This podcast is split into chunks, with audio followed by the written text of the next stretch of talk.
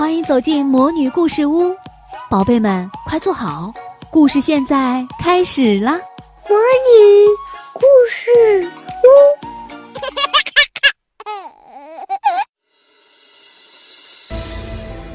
长篇历史小说《东周列国故事》，孙畅播讲。《东周列国故事》第十九集：北杏大会。公元前六百八十一年，也就是周庄王的儿子周西王元年，齐桓公五年，鲁庄公十三年。齐桓公对管仲说：“这会儿齐国兵精粮足，能不能会合各国诸侯呢？”管仲说：“咱们凭什么去会合诸侯呢？周朝的天王虽说不强，到底是列国诸侯共同的主子。”主公能够奉着天王的命令，才能够把天下的诸侯都汇合起来，大伙儿才能商量办法，订立盟约，共同保卫中原，抵抗外族。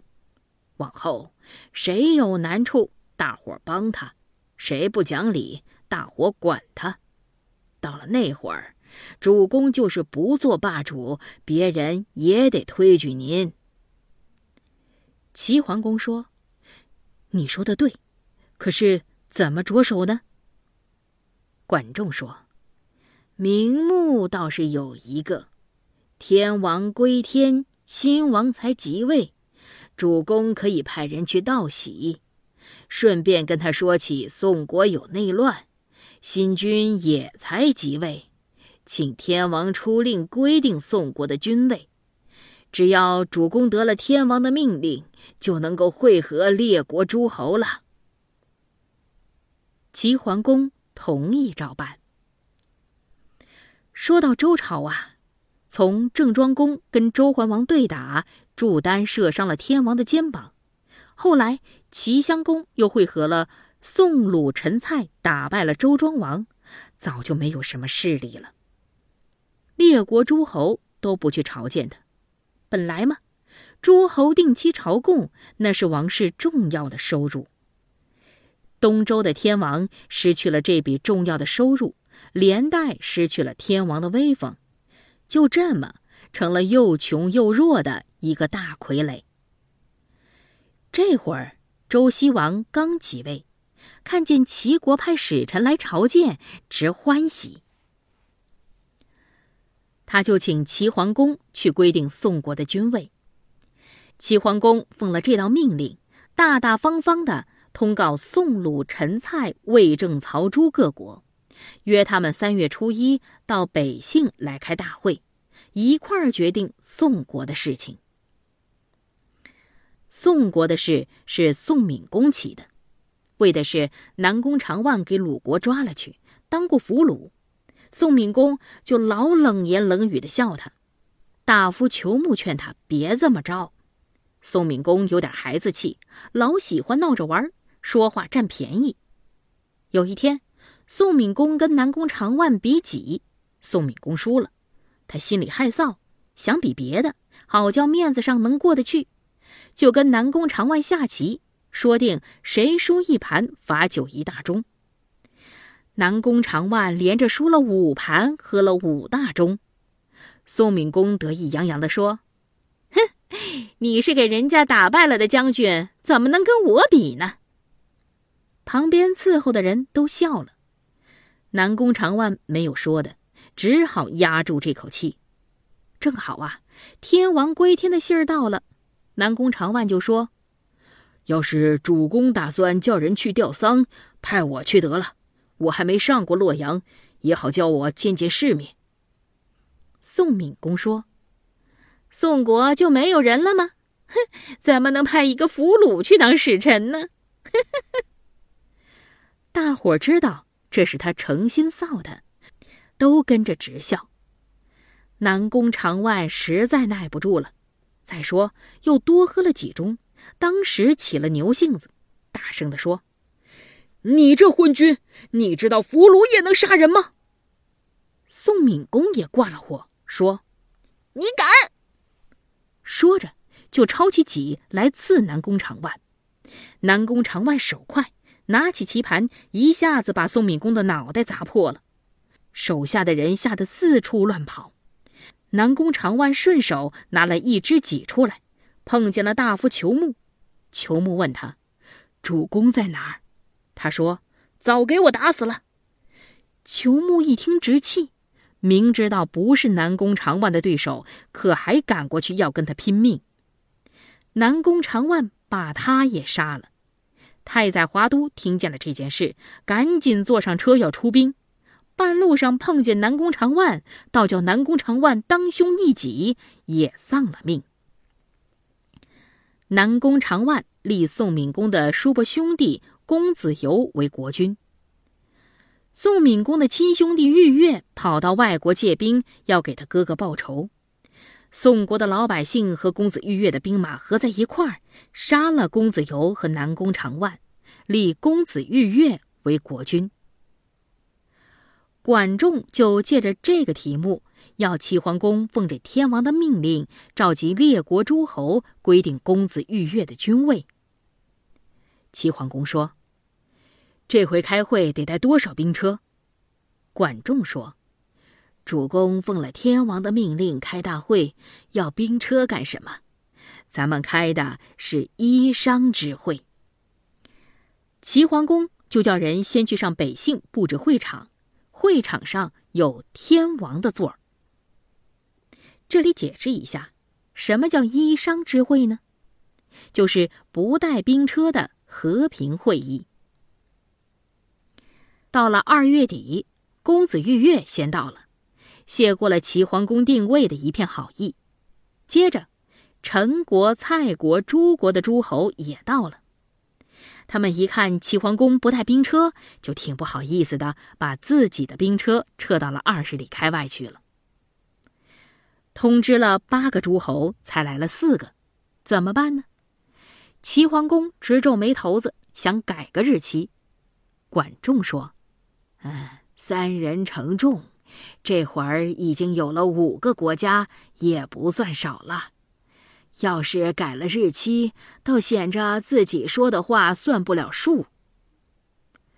五个诸侯就依照原定的日子开会了。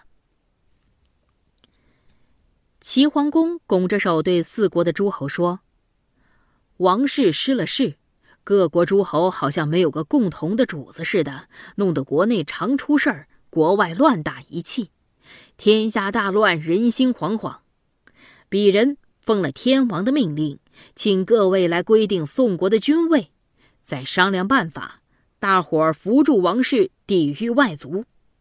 今天要这么做，得推一人为主，才带得起来。大伙儿听说要推一个人做头，就咬开耳朵了。推谁呢？论地位。宋国是公爵，这是第一等诸侯；齐国呢是侯爵，这是第二等诸侯。宋公的爵位比齐侯的高。论实情呢，宋公的君位还是齐侯来定的，怎么能推选他呢？这就七七叉叉的推不出来了。后来还是陈宣公找出了一个挺正当的理由，他站起来说。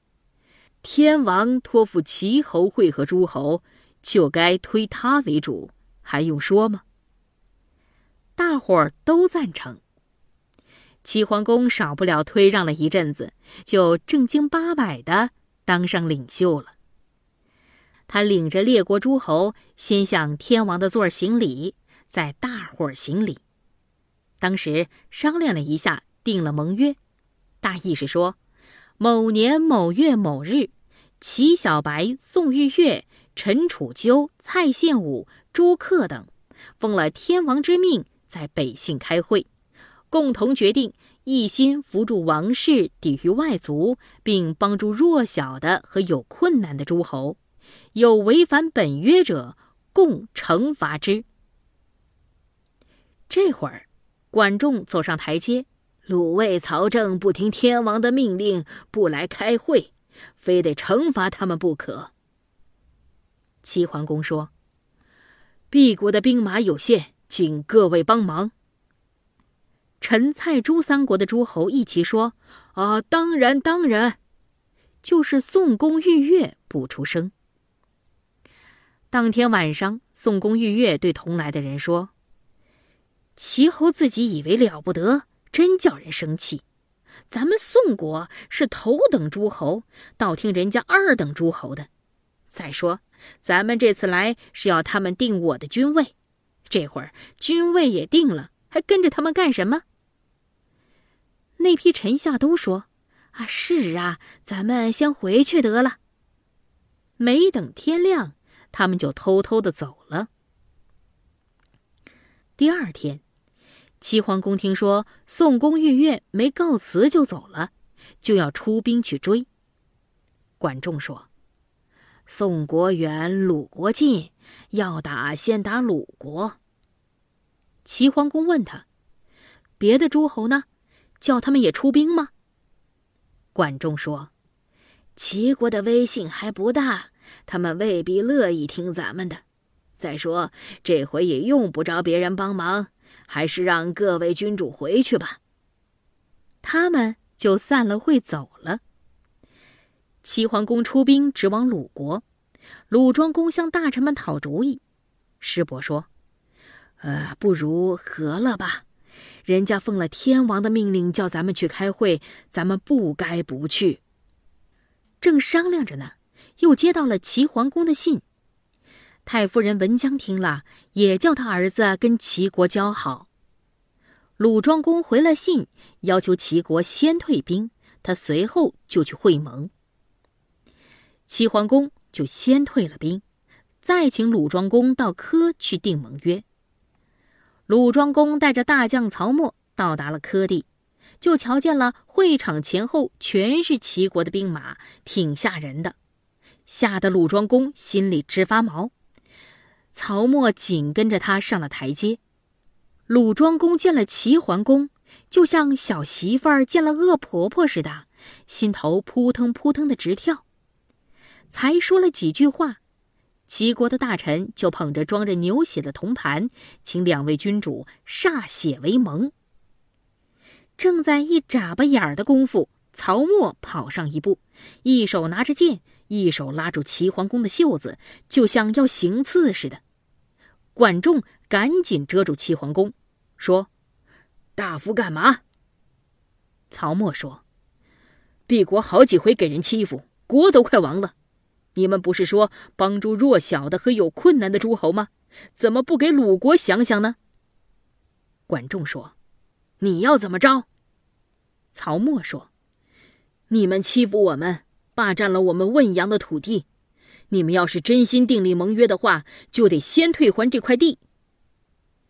管仲回头对齐桓公说：“主公答应他吧。”齐桓公擦着鼻子上的汗珠，对曹沫说：“大夫别着急，我答应就是了。”曹沫这才收起剑，接过铜盘，请两位诸侯歃血。等他们歃完了。他又对管仲说：“您是管齐国政事的，我也跟您歃血吧。”齐桓公说：“不用了，你放心，我对天起誓，准退还汶阳之田。”曹沫这才放下了铜盘，向齐桓公拜了两拜。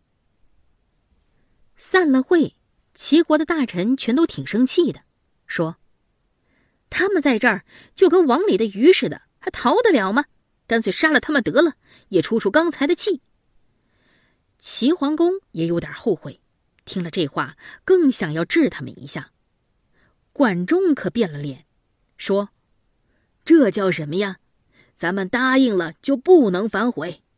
有了那块地，天下的人都不信服咱们；没有那块地，天下的人都信服咱们。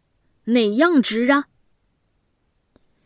齐桓公。到底是齐桓公，就好好的招待鲁庄公，当天就把土地交割清楚。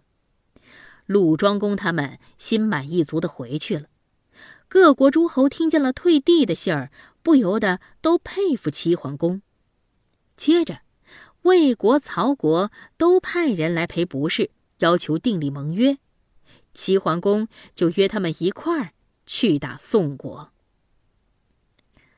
最后呢，我们来说说什么叫做歃血为盟。歃血为盟是一种郑重的会盟仪式，蘸点牛血抹在嘴上，表示对天起誓的意思。好，东周列国故事就先为您讲到这儿，下一回我们将说的是一个看牛的。